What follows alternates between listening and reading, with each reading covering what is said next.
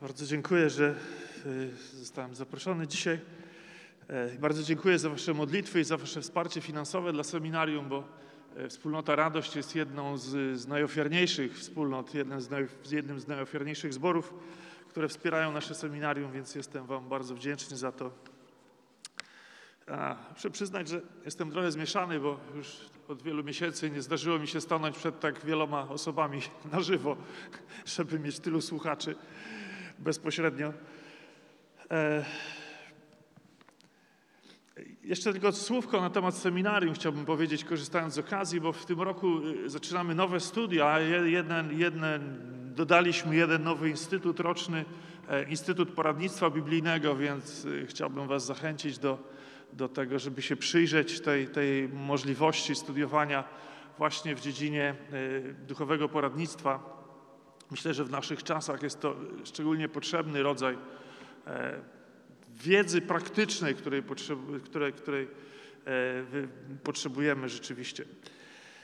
Ale teraz chcę już przejść do zwiastowania i, i rzeczywiście nie będzie to y, kazanie y, okolicznościowe w związku z, z dzisiejszym Dniem Zesłania Ducha Świętego. Ale cieszę się, że skoro tydzień temu była o tym mowa, więc nie, nie musimy już koniecznie się do tego odnosić. Tak na- nawiasem mówiąc, e, Potocznie mówimy, że to jest dzień pięćdziesiątnicy, ten, ten, ten dzień dzisiejszy, dzień zesłania Ducha Świętego. Tak gwoli ścisłości to jest 49 dzień po zmartwychwstaniu. A dniem 50 jest jutrzejszy, dlatego że e, dzień zesłania Ducha Świętego jest świętem dwudniowym w Kościele, tylko mało kto sobie zdaje z tego sprawę. Taki szczegół. Ale jako historyk nie mogłem sobie odmówić, e, żeby o tym powiedzieć. Więc tak naprawdę pięćdziesiątnica jest jutro, jeśli chcemy być tacy bardzo, bardzo precyzyjni. A teraz y, chcę mówić o czymś zupełnie innym, ale oczywiście z działaniem Ducha Świętego to w taki czy inny sposób będzie miało, miało y, związek. Zacznę od tego, że y, nasze życie w dużej mierze składa się z czekania. Tak już jest. Czekamy y, na dworcach, na przystankach, na lotniskach, siedzimy w poczekalniach do lekarza czy do jakiegoś urzędu, czekamy na wypłatę, czekamy na miłość, czekamy na zmianę w życiu, czekamy na odpowiedź taką czy inną. Czekamy na kogoś, kto się spóźnia z tym czy z tamtym. Więc dobrze jest nauczyć się czekać. Kiedyś ludzie byli cierpliwsi, bo też, e, bo też życie biegło wolniej. Chociaż z drugiej strony oni żyli krócej. Tym niemniej umieli, umieli czekać, przyzwyczaili się. My dzisiaj zasadniczo nie umiemy czekać i dla nas zawsze każde czekanie jest związane e, z wielkim problemem. E, I ci, którzy umieją czekać, są prawdziwymi szczęściarzami w naszych czasach. E, Są spokojniejsi, a przez to są zdrowsi, bo to się wszystko przekłada na to, jak się będziemy czuli. Niecierpliwość nas niszczy. Dlatego Bóg dał nam wieczność, żeby się nie trzeba było nigdzie spieszyć. W końcu, kiedy do tej wieczności wejdziemy, będziemy mogli- odetchnąć, że już tam naprawdę nie ma sensu się nigdzie spieszyć e, żebyśmy nie musieli. W wieczności nic nie ucieka. Wszystko jest właściwie teraz. Tam wszystko się dzieje teraz. Tam nie ma czasu przeszłego ani czasu przyszłego. Cudowna sprawa, kiedy to nas wreszcie e, spotka. Ale zobaczmy, czego możemy się na temat czekania nauczyć z Biblii, chociaż niekoniecznie w taki sposób, jak, jak może się domyślacie po tym, po tym całym wstępie. Chcę, żebyśmy się przyjrzeli dzisiaj pewnej historii, w zasadzie, w zasadzie dwóm historiom, które są zapisane w piątym rozdziale Ewangelii Marka, od wersetu 21. Czytamy tam tak.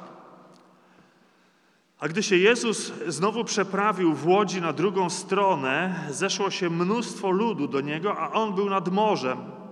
I przyszedł jeden z przełożonych synagogi imieniem Jair, a ujrzawszy go, przypadł do nóg, przypadł mu do nóg i błagał go usilnie, mówiąc: Córeczka moja kona, przyjdź, włóż na nią ręce, żeby odzyskała zdrowie i żyła. I poszedł z nim. O czym jest ta historia? Albo, albo dwie historie, bo za chwilę jeszcze poznamy dalszy ciąg i drugą, drugie wydarzenie. Najprościej rzecz ujmując, jest to historia o uzdrowieniu. No to wydaje się oczywiste, prawda? E, I, i faktycznie tak jest, ale, ale to nie jest jedyna odpowiedź na to pytanie. Ja chcę się dzisiaj skupić na tej drugiej. Jakie jest tło naszej historii? Bardzo proste. Można powiedzieć typowy dzień z życia Jezusa. Uzdrowić potrzebujących. Zastanawialiście się kiedyś, jak to się działo, że, że Jezus uzdrawiał ludzi? E, czy On ich szukał do tego? Czy, co, nie byłoby to takie trudne w tamtych czasach, bo pełno było ludzi, którzy potrzebowali uzdrowienia z Jego strony, jakiego, jakiejkolwiek pomocy. No więc nie, Jezus nie szukał tych ludzi, to oni Go szukali. E, albo ktoś w ich imieniu czasem, to oni szukali Jego. Czasem też były to sytuacje spontaniczne zupełnie, kiedy niejako wpadali na siebie.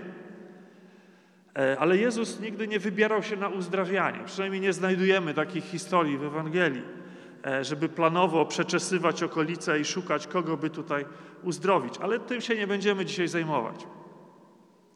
To, co przeczytaliśmy do tej pory, to jest jedynie wstęp do naszej historii.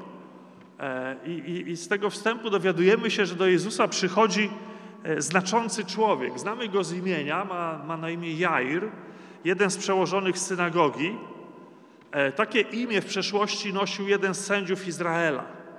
Jeszcze w Starym Testamencie spotkamy, spotkamy to imię. E, w przyszłości takie imię będzie nosił brazylijski piłkarz Jair da Costa, słynny w latach 60., więc dawno temu. E, takie imię nosi obecny prezydent Brazylii Jair Bolsonaro. Więc jest to imię, z którym gdzieś tam możemy się spotkać. Ale nas interesuje ten Jair, ten Jair, z, z Ewangelii. E, co on robi takiego? Czytamy, a ujrzawszy go, Jezusa, ujrzawszy Jezusa, przypadł mu do nóg i błagał go usilnie. Jego córka umierała, więc sytuacja jest dramatyczna.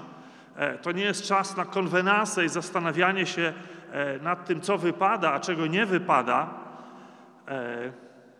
Chociaż z drugiej strony zastanówmy się, czy nie jest czasem tak, że, że ciągle w tych różnych sytuacjach jednak się zastanawiamy? Bo dlaczego tak wielu ludzi nie idzie w ślady Jaira właśnie w momencie, kiedy są w takim potężnym kryzysie swoje, swojego życia? To jest trudne pytanie i, i zostawiam je nierozstrzygniętym. E, Jair błaga Jezusa, córeczka moja kona, przyjdź, włóż na nią ręce, żeby odzyskała zdrowie i żyła. To, co jest ciekawe, e, bo w Ewangeliach jest dużo takich ciekawych kwestii, na które nie zwracamy zwykle uwagi, więc to, co jest ciekawe, to to, co Jezus mu odpowiedział. A tego się nie dowiadujemy, bo Marek tego nie zapisuje. Czytamy jedynie, co raczej nam umyka pewnie, kiedy tę całą historię śledzimy, i poszedł z nim. I poszedł z nim. E, więc najpierw błagał usilnie Jezusa, a potem poszedł z nim. To jest jedyne, czego się dowiadujemy jako reakcji na tę sytuację. Czyli z jednej strony jest to oczywiste, jeśli zakładamy, że e, usłyszał Jair, usłyszał pozytywną odpowiedź od Jezusa, ale przecież nie wiemy, jaka to była odpowiedź. Niezależnie od tego, te słowa brzmią bardzo symbolicznie. Poszedł z nim. Pójść z Jezusem to jest zawsze najlepszy wybór, jaki może nam się w życiu przytrafić. Bo kiedy pójdziesz z Jezusem, nie możesz się pomylić. Kiedy pójdziesz z Jezusem, nie możesz podjąć złej decyzji. Kiedy pójdziesz z Jezusem, nie możesz pójść w złe miejsce. E, nie możesz zrobić błędu. To, to nigdy nie jest kwestia tego, że źle, źle wybrałeś, że dokonałeś złego wyboru. Ale to jest ciągle dopiero początek naszej historii. I dalszy ciąg jest taki, czytamy dalej w tym samym piątym rozdziale Ewangelii Marka, i szedł za nim wielki tłum i napierali na niego. A niewiasta, która od dwunastu lat miała krwotok i dużo ucierpiała od wielu lekarzy i wydała wszystko, co miała, a nic jej nie pomogło, przeciwnie, raczej jej się pogorszyło, gdy usłyszała wieści o Jezusie, podeszła w tłumie z tyłu i dotknęła szaty Jego, bo mówiła, jeśli się dotknę choćby szaty Jego, będę uzdrowiona. I zaraz ustał jej krwotok i poczuła na ciele, że jest uleczona z tej dolegliwości. A Jezus, poznawszy zaraz, że z niego moc uszła, zwrócił się do ludu i rzekł: Kto się dotknął szat moich? No to rzekli mu uczniowie jego: Widzisz, że lud napiera na ciebie, a pytasz, kto się mnie dotknął? I spojrzał wokoło, aby ujrzeć tę, która to uczyniła. Wtedy owa niewiasta z bojaźnią i drżeniem, wiedząc, co się stało, przystąpiła, upadła przed nim i wyznała mu całą prawdę. A on jej rzekł: Córko moja, wiara twoja uzdrowiła cię, idź w pokoju i bądź uleczona z dolegliwości swojej. I to jest właśnie ta druga historia, która się zawiera w tej jednej opowieści. Mamy więc drugą osobę i drugą historię, tylko tym razem jest to całkowicie anonimowa kobieta. Nic o niej nie wiemy. O Jairze wie, wie, wiedzieliśmy, jakie miał imię i kim był. Tutaj y, nie wiemy o niej nic poza historią jej choroby. Tak naprawdę kobietę definiuje historia jej, jej choroby. To określa, kim ona jest w tej, w tej, tej opowieści, w tej sytuacji. To wszystko, co ją określa, to jest tylko to, że od 12 lat chorowała. A co Ciebie określa? Co, co dla Ciebie byłoby taką, taką jednozdaniową definicją pod tytułem Kim jestem? Żeby, żeby znaleźć się e, właśnie w takim, w takim opisie. Od czego to zależy? Jak byśmy byli, zostali zdefiniowani? Kim jesteśmy?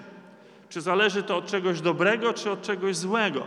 W przypadku kobiety to była zdecydowanie zła sytuacja, bo definiowała ją choroba, definiował ją brak czegoś, czego nie miała, brak zdrowia, e, a w, w reakcji na to, w odpowiedzi na to też brak pieniędzy, bo, bo zaraz o tym powiemy.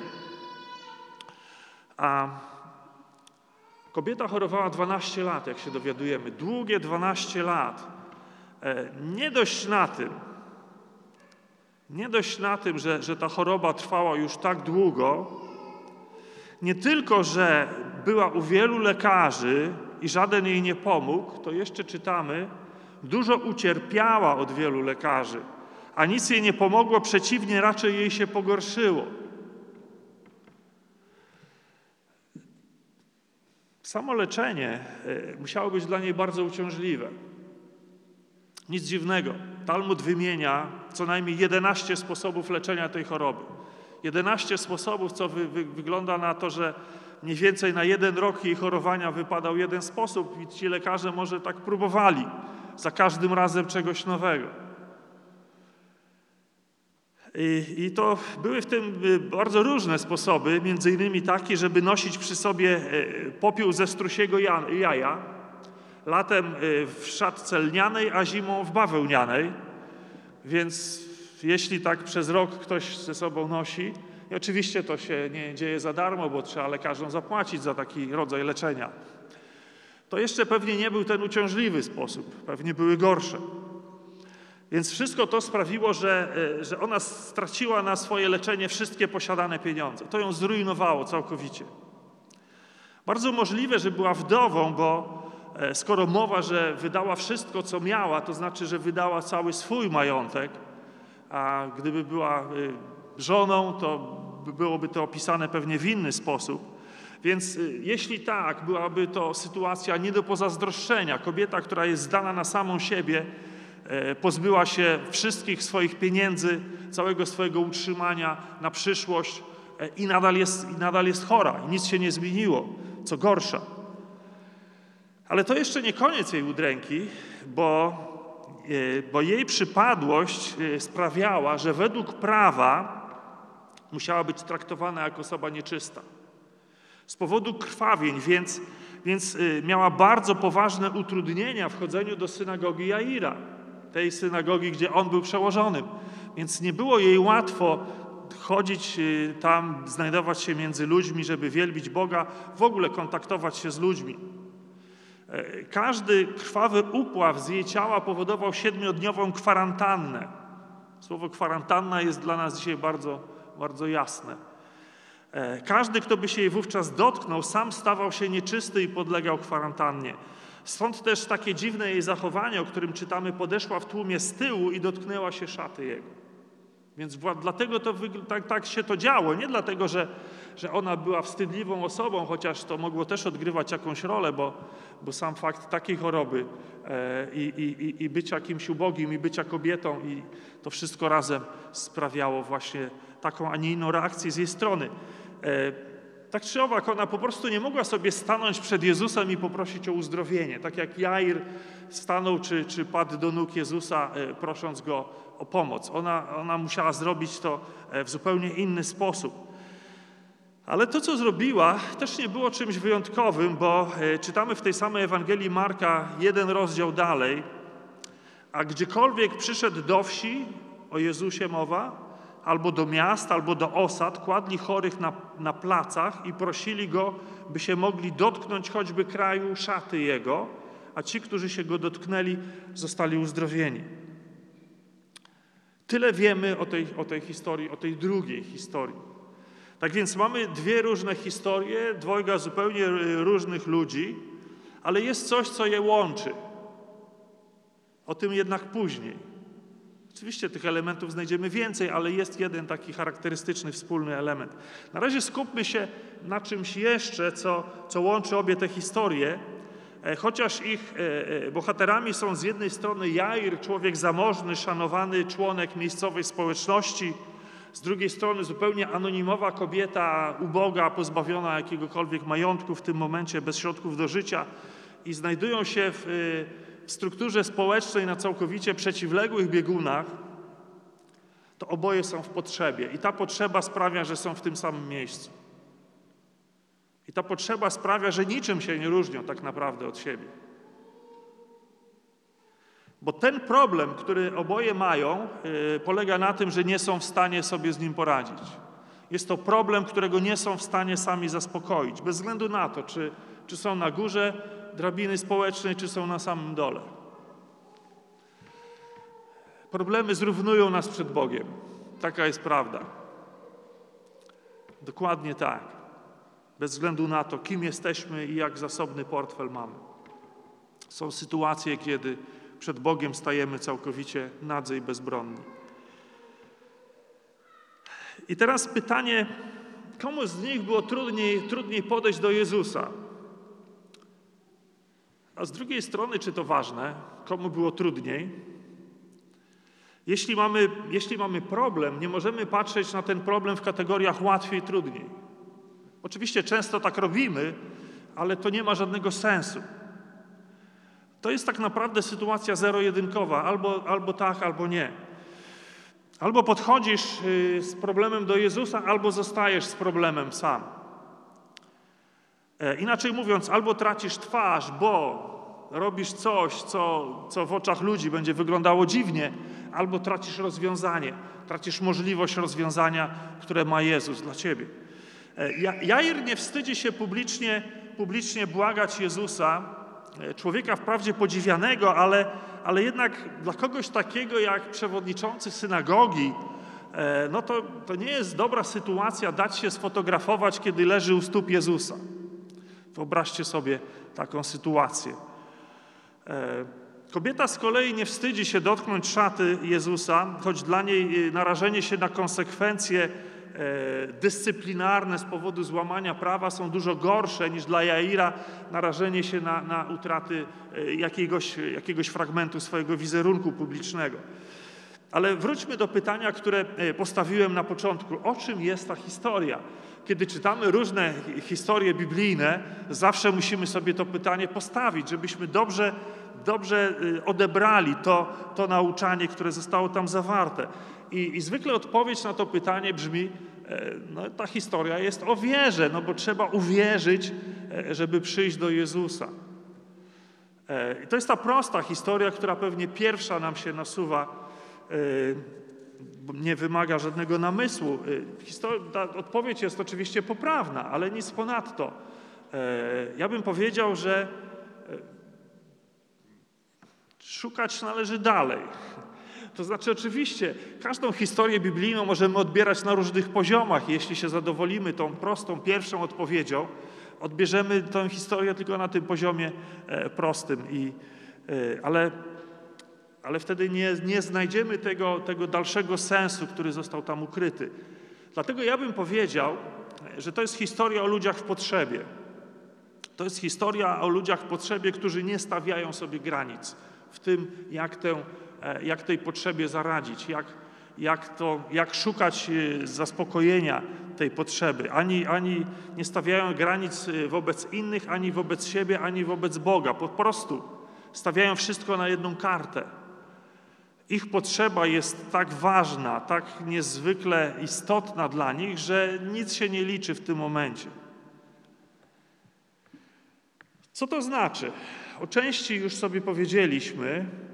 E, granice mogą być bardzo różne. Te granice, które sobie stawiamy, żeby, e, które, które nas hamują w tym dojściu do Boga, które nas hamują w tym, w tym zachowaniu, które jesteśmy gotowi e, ponieść, żeby, żeby nie utracić twarzy, czy, czy, czy żeby nie, nie wystawić na szwank swojej reputacji i tak dalej. E, dla jednych granicą jest narażenie się na niemiłe komentarze, e, co ludzie powiedzą, co z tym zrobią. E, dla innych granicą jest poczucie własnej dumy, żeby się zachować w taki sposób, który, którego nie chcielibyśmy, który jest dla nas trudny, żeby, żeby uniknąć krytyki, poniżenia czy ośmieszenia, co jest dla nas granicą wobec Boga. I tu zatrzymajmy się trochę dłużej, żeby odpowiedzieć na to pytanie bo czytamy, że e, był tam zgromadzony tłum, a jednak coś zdarzyło się dwóm jedynie osobom. Czyli zobaczcie, że spośród tego całego tłumu, który zetknął się z Jezusem, coś wydarzyło się w życiu tylko dwóch osób. Dla wszystkich pozostałych to było kompletnie wydarzeniem bez znaczenia, poza tym, że przez jakiś czas mogli tam opowiadać e, historię, jaka im, się, jaka im się przytrafiła w życiu. Dlaczego tylko tym dwóm osobom coś się, coś się wydarzyło? E, ponieważ tylko oni pragnęli, żeby z tej historii jakaś, jakiś dalszy ciąg wyniknął dla ich życia. Pragnęli ponad wszystko. Nic nie było w stanie ich zatrzymać. Ale ja nie mówię tego po to, żeby, żeby wzbudzać w kimkolwiek poczucie winy i poczucie przegranej, żebyśmy teraz myśleli, ile takich okazji nam minęło, przeszło koło nosa, kiedy coś mogło się zdarzyć, ale nie wykorzystaliśmy jej. Nie o to chodzi, nie w tym momencie. O co więc chodzi? O to, żeby pamiętać, że Bóg działa w sposób nadzwyczajny. Żeby pamiętać, że nasze życie nie jest ograniczone do tego, co jest możliwe, ale obejmuje także to, co jest niemożliwe z naszego punktu widzenia. Wiem, że wchodzę na cienki lód i, i, i teraz e, sytuacja się robi groźna, kiedy, kiedy w kontekście teologicznym coś takiego się mówi, ale na tym właśnie to polega. Jeśli boimy się stąpać po cienkim lodzie, zostańmy w tłumie. Będziemy bezpieczni. Nic nam się nie wydarzy. Czyli nic złego nam się nie wydarzy, ale nic dobrego również. To jest, ta, to jest ten wybór. Wówczas cieszmy się tym, co dzieje się w życiu innych ludzi, e, tych, którzy wierzą i chodzą po lodzie. Ale żeby być dobrze zrozumianym, ja nie wzywam teraz do rzeczy niebezpiecznych. Nie wzywam do tego, żeby faktycznie e, narazić się na, na wpadnięcie do wody. E, nie wzywam do rozstania się ze zdrowym rozsądkiem. Zachęcam jedynie do tego, żeby nie bać się sytuacji, gdy nie ma wyjścia, e, żeby, żeby wierzyć na, nadal, kiedy wydaje się, że już nie ma miejsca na wiarę kiedy wydaje się, że już jakby racjonalnie wszystkie możliwości zostały wyczerpane.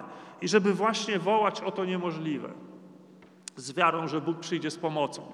Każda z tych osób tak naprawdę przyszła do Jezusa prosić o niemożliwe. Córeczka Jaira była umierająca, więc to nie była jakaś drobna sytuacja. E, kobieta chorowała od 12 lat, więc to też nie była jakaś banalna sytuacja, którą, na którą wystarczy wystarczy jakaś tam aspiryna, cokolwiek. E, więc to jest, to jest jakaś sytuacja, która wymaga od nas rzeczywiście e, większego, większej determinacji. Wiary, że Bóg też przyjdzie z pomocą. I wydaje się, że mówię o rzeczach oczywistych, kiedy mówię o tym, żeby wierzyć, że Bóg przyjdzie z pomocą, ale może one dla wielu z nas wcale oczywiste nie są, bo bo gdzieś tam nasze doświadczenie nas tak ukształtowało, czy gdzieś tak zostaliśmy przygotowani, e, żeby w ten sposób nie myśleć. Ale nasza historia jeszcze się nie zakończyła. I teraz przechodzimy do aktu trzeciego. Czytamy dalej, cały czas w piątym rozdziale Ewangelii Marka. A gdy jeszcze mówił, nadeszli domownicy przełożonego synagogi i donieśli: Córka twoja umarła, czemu jeszcze trudzisz nauczyciela? Ale Jezus, usłyszawszy, co mówili, rzekł do przełożonego synagogi: Nie bój się, tylko wierz. I nie pozwolił nikomu iść z sobą, z wyjątkiem Piotra i Jakuba i Jana, brata Jakuba. I przyszli do domu przełożonego synagogi, gdzie ujrzał zamieszanie i płaczących, i wielce zawodzących, a wszedłszy, rzekł im: Czemu czynicie zgiełki, płaczecie? Dziecię nie umarło, ale śpi. I wyśmiali go. Ale on usunąwszy wszystkich, wziął z sobą ojca i matkę dziecięcia i tych, którzy z nim byli i wszedł tam, gdzie leżało dziecię i ujrzawszy, ująwszy dziewczynkę za rękę, rzekł jej talita kumi, co znaczy dziewczynko, mówię ci wstań. I zaraz dziewczynka wstała i chodziła, miała bowiem dwanaście lat. I wpadli w wielkie osłupienie i zachwyt i przykazał im usilnie, aby się o tym nikt nie dowiedział i powiedział, aby jej dano jeść. Ja z, z, tej historii kobiety już nie chciałem rozwijać, chociaż tam mamy jeszcze ciekawy wątek dotyczący tego, kiedy Jezus pyta, y, kto się mnie dotknął. Y, nie, nie dlatego, jakbyśmy w pierwszej chwili y, myśleli, że Jezus jest oburzony, że ktoś go poszturchnął w tym tłumie jak śmiał. Oczywiście jemu nie o to chodziło, nie o to też chodziło, żeby, żeby się dowiedzieć, kto, kto tutaj jest autorem zamieszania, bo, bo Jezus to wiedział. Jemu chodziło o to, żeby ta kobieta sama się przyznała do tego, co zrobiła, na zasadzie właśnie pewnej, e, pewnej ekspresji, pewnego, e, pewnego e, wyznania wiary, że, że to ona, ona to zrobiła, żeby to nie było coś, co się dzieje w ukryciu. To jeszcze taki element, który dopełnia tamtą historię. Natomiast kobieta rzeczywiście E, została uzdrowiona. I, i, I, tak jak czytaliśmy w tym poprzednim fragmencie, e, to, to, jej wydarzenie się zakończyło natychmiast na miejscu. Natomiast historia Jaira trwa dalej. I, I, co więcej, następuje kryzys w tej historii. W życiu Jaira następuje kryzys. Kobieta odniosła sukces natychmiast. Mówimy, nazwałem to w ten sposób, ale ale rzeczywiście tak można to określić, bo w jej życiu ta zmiana nastąpiła już, tu i teraz, natychmiast się dotknęła i została uzdrowiona. Natomiast Jair dalej jest w niepewności, co się wydarzy. I co się wydarzyło? Jair słyszy za późno. Już stało się, dziewczynka umarła. Domownicy mówią: Córka twoja umarła, czemu jeszcze trudzisz nauczyciela? Zobaczmy, jaka pobożna postawa ze strony tych domowników. No po co trudzić nauczyciela? To jest bez sensu, żeby on szedł tam, skoro już po wszystkim, skoro dziewczynka umarła, e, więc już go nie trudźmy. Ja nie chcę ich krytykować, bo ludzie w chwili takiego stresu e, czasem plotą głupoty, także w dobrej wierze, nomen omen, e, nie wiedzą jak się zachować, więc, więc coś tam gadają. Dlatego w takich sytuacjach y, lepiej poczekać, co powie nauczyciel, zamiast samemu coś wymyślać, co, co nam ślina na język przyniesie. Nie co mówią ludzie. Bóg ma ostatnie słowo. Poczekajmy na to, co Bóg powie na ten temat, nie to, co powiedzą ludzie. A, ale Jezus usłyszawszy, co mówili, rzekł do przełożonego synagogi: Nie bój się, tylko wiesz. Łatwo powiedzieć. W takiej sytuacji, kiedy moja córeczka zmarła, właśnie i okazało się, że wszystko na nic nie udało się, za późno. Może gdyby nie ta kobieta, gdyby nie to zamieszanie, może by zdążył i tak dalej. E, Jair myślał, że, że najgorsze, co może mu się zdarzyć w tej historii, to, to paść na kolana przed Jezusem i prosić Go o pomoc, błagać e, Jezusa wobec całego tego tłumu, ale okazało się, że najgorsze dopiero przyjdzie. Najgorsze dopiero przed nim. Teraz jest dużo trudniej, kiedy Jezus mówi: Nie bój się, tylko wierz. Czego tak naprawdę Jezus oczekuje od Jaira? E, no powiemy wiary, tak? Oczywiście, ale, ale, ale, ale o co chodzi w tej konkretnej sytuacji? Jakiej wiary, skoro dziewczynka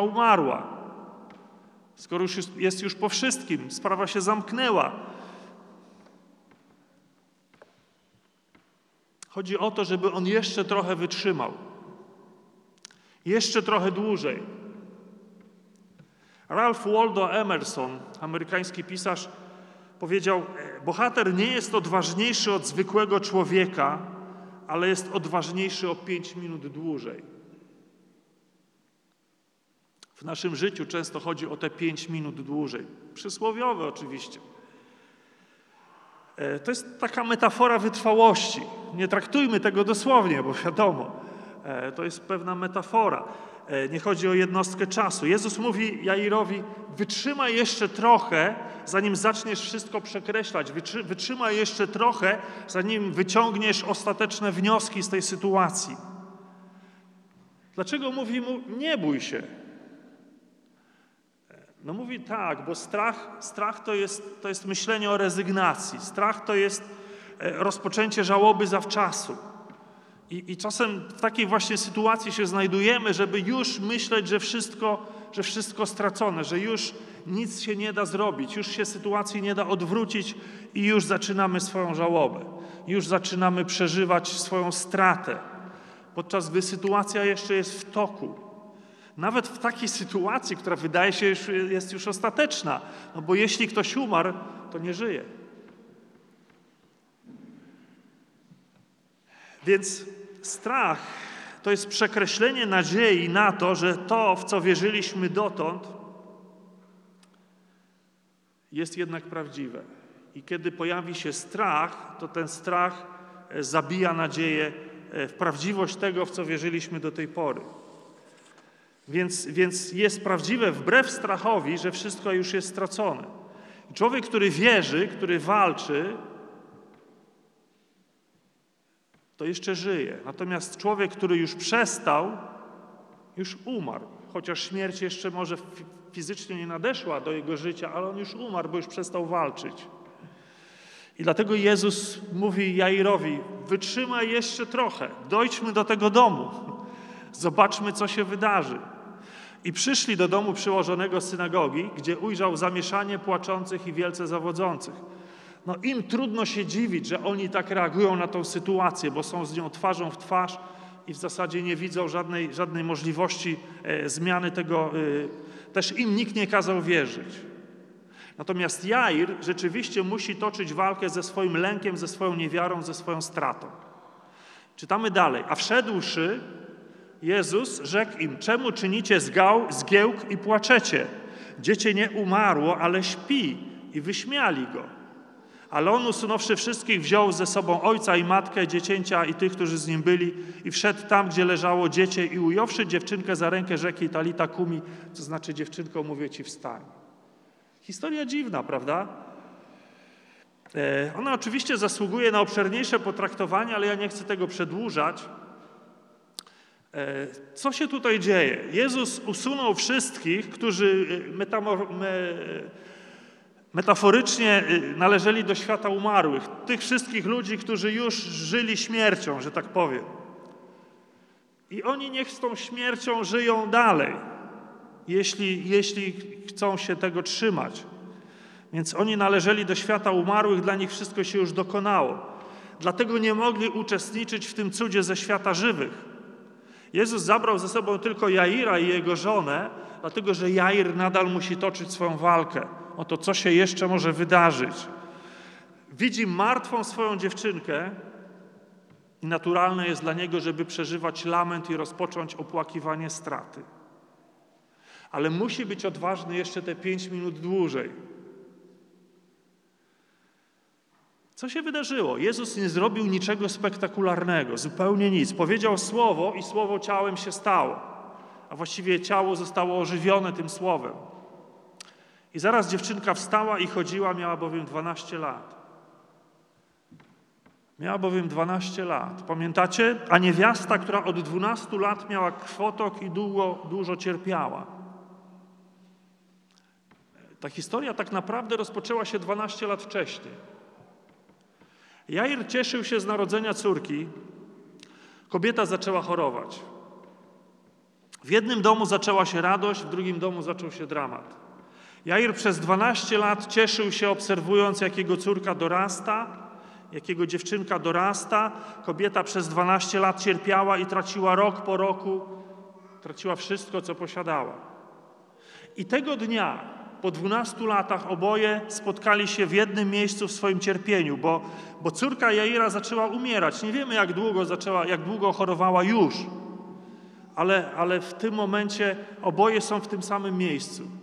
Życie Jaira cały czas szło z dołu w górę, bo, bo było coraz lepiej. On, on czekał, e, jak ta jego córeczka stanie się kobietą. E, w tradycji Izraela działo się to po skończeniu 12 lat właśnie. E, I miał się nie doczekać, bo, bo jego dziewczynka umierała. Kobieta z kolei od 12 lat obsuwała się coraz bardziej w dół w tym swoim życiu, bo coraz więcej traciła i traciła też nadzieję. I Jair też tracił nadzieję, ale to już się zdarzyło wtedy. I spotkali się tego dnia, zbliżając się do siebie z dwóch zupełnie różnych kierunków, z dwóch zupełnie różnych światów, w których się do tej pory znajdowali. I spotykają się w tym samym miejscu. Każde z nich jest inne, każde z nich ma inną historię, ale spotykają się dokładnie w tym samym miejscu.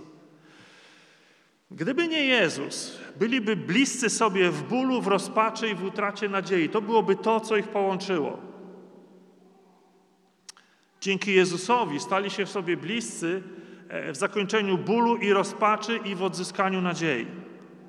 Ale oboje musieli zaryzykować. Żeby to się stało, oboje musieli zaryzykować. To się nie stało automatycznie, po prostu dlatego, że Oboje byli w tym samym czasie, w tym samym miejscu, ale to się zdarzyło, ponieważ oboje zaryzykowali i zrobili coś, widząc Jezusa przed sobą, czym On może przyjść im z pomocą. I kiedy już się wydawało, że, że nie warto wierzyć dłużej, bo tu skończyły się pieniądze na dalsze leczenie, tam przyszła, przyszła realnie śmierć, Jezus wzniecił ten płomień na nowo, wzniecił nadzieję na nowo. U Jaira ta nadzieja pojawiła się, bo on poszedł z nim, jak czytamy. W życiu kobiety ta nadzieja pojawiła się, bo ona przyszła do niego, do Jezusa. I w życiu każdej z tych osób nadzieja się pojawiła, dlatego że oboje liczyli na to, że może się zdarzyć coś, co przekracza nasze zrozumienie. Bo mieli przed sobą możliwość i postanowili ją wykorzystać. I nie przestali, dopóki się to nie stało. Zbliżamy się do końca, ale czas powiedzieć coś o jeszcze jednej osobie, która jest bohaterem tej historii. No to jest Jezus oczywiście, prawda? Jezus jest trzecim bohaterem naszej podwójnej historii. Powiedzielibyśmy, on nie ma tu nic do roboty, bo cuda to jest jego chleb powszedni, po prostu cuda robi i już. To się dzieje, to jest normalne, to, to się dzieje zawsze, kiedy on chce, żeby się to stało. No tak, ale jego wcale mogło tam nie być. Zastanawialiście się nad tym? Jego wcale mogło tam nie być. Nie dlatego, że mógłby wybrać inną trasę, dokonać jakichś innych decyzji i tak dalej. E, mogłoby go w ogóle nie być na ziemi. Mogłoby go w ogóle nie być na ziemi. W ogóle taka, taka szansa dla tych ludzi mogłaby się nie pojawić, bo nie mieliby się do kogo zwrócić. Dlatego, że Bóg mógłby się zachowywać tak, jak wyobrażają to sobie deiści, czyli z pełną obojętnością na losy świata i na losy ludzi. Albo, albo mogło być tak, jak wyobrażają to sobie ateiści, że Boga w ogóle nie ma i w takiej sytuacji w ogóle nie ma żadnej nadziei. I w ogóle nic już nie można zrobić, bo to przekracza racjonalne zrozumienie sytuacji. Natomiast Jezus przyszedł na ziemię, żeby wzniecić ten płomień na nowo.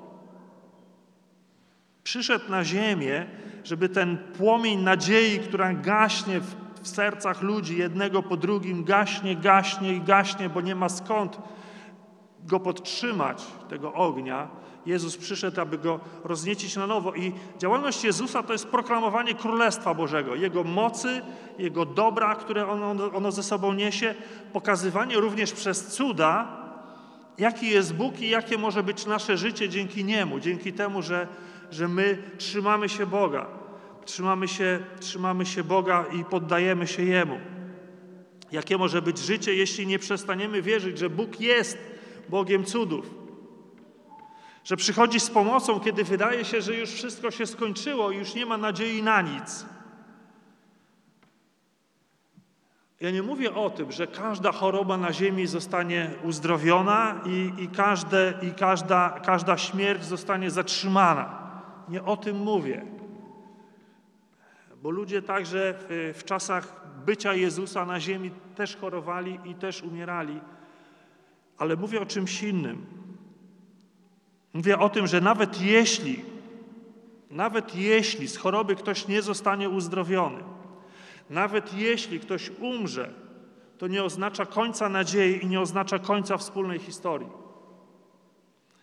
Bo Królestwo Boże, świat Bożego Panowania zaprasza nas do siebie. Zaprasza nas do siebie, gdzie wszystko, co, co, ma, co jest dobre, ma swój dalszy ciąg. Dalszy ciąg wol, wolny od zła i wolny od cierpienia, wolny od takich historii. Dlatego nie poprzestawajmy, nie, nie przestawajmy wierzyć, że, e, że Bóg jest dobry i wybawia nas od złego. Idźmy z Nim, idźmy do Niego w tych sytuacjach, w których, w których znajdujemy się u kresu wytrzymałości, znajdujemy się u kresu naszej nadziei. Idźmy do Niego, bo to zaprowadzi nas do życia, zaprowadzi nam tam, nas, zaprowadzi nas tam, gdzie zobaczymy, że śmierć nieuchronnie przegrywa. Śmierć nieuchronnie przegrywa, ta fizyczna, ta duchowa, każda śmierć przegrywa w obliczu Chrystusa, w obliczu Królestwa Bożego. I, i to jest tak naprawdę e, to, o czym jest ta historia. Nie w tym wymiarze jednostkowym dla Jaira i dla kobiety, bo dla nich to oczywiście e, e, skupia się na tej ich potrzebie, która została zaspokojona, ale dla nas ta historia to jest y, prawda o, o Jezusie, który, który przynosi nadzieję przez przez zaprowadzenie Królestwa Bożego, czyli przez zaprowadzenie rządów Bożych na ziemi. Rządów Bożych na ziemi nie w znaczeniu, teraz nie chcę tego rozwijać oczywiście, e, nie w znaczeniu politycznym, ale, ale w znaczeniu tego Bożego panowania w, w naszym życiu. Więc trzymajmy się tej nadziei e, i, i, i pamiętajmy o tym, że, że z jednej strony zacząłem od tego czekania, nawet jeśli czekamy na coś, na Boże działanie, na jakąś Bożą odpowiedź długo, może czekamy nawet latami, tutaj mamy do czynienia z dwunastoletnim oczekiwaniem na rozwiązanie. To, to nie znaczy, że, że długie oczekiwanie musi być oczekiwaniem bezskutecznym, ale pamiętajmy, że, e, że dobrze jest zawsze czekać na to, co powie nauczyciel, co powie Bóg, co będzie Jego słowem dla nas w tej sytuacji, w jakiej się znaleźliśmy. E, czy to będzie słowo o wybawieniu tu i teraz z tej naszej sytuacji, czy to będzie słowo pociechy o tym, że, że Królestwo Wieczne przychodzi, aby wybawić nas ostatecznie z tego wszystkiego, e, co nam doskwiera. Więc z tej nadziei się trzymajmy e, i w tej nadziei wołajmy do Boga o ratunek i wołajmy do Boga z wdzięcznością za to, że On jest ratunkiem. Powstańmy, zachęcam do modlitwy. Panie Jezu, dziękuję Ci za to, że jesteś Bogiem potężnej nadziei. Bogiem, który przez swoje słowo, przez swoje dzieło, przez to, jaki jest, e, wlewa nasze, w nasze życie nadzieję, roznieca ją na nowo, tam kiedy ona już przygasa, czy może już ledwo się tli. To dziękuję Ci, Panie, za to, że chcesz ją rozniecać, abyśmy ufali, abyśmy trwali przy Tobie, abyśmy się nie dali oderwać od tego myślenia, od tego przeżywania. Że Ty jesteś wybawieniem, że Ty jesteś ratunkiem, że Ty jesteś pomocą, że to, za Twoją sprawą nasze życie zmienia się. Dziękuję Ci za to, że, że, że taką, taką, takie dajesz nam przekonanie i, i te historie i masa innych historii z Biblii e, są tego potwierdzeniem. Uwielbiam Cię, Panie, za to, że dobrze jest trzymać się Ciebie do końca, a nawet pięć minut dłużej, kiedy wydaje nam się, że już koniec nastąpił. Dziękuję Ci za to, że, że tak właśnie jest, że takim właśnie Bogiem jesteś. Wielbię Cię za to. Amen.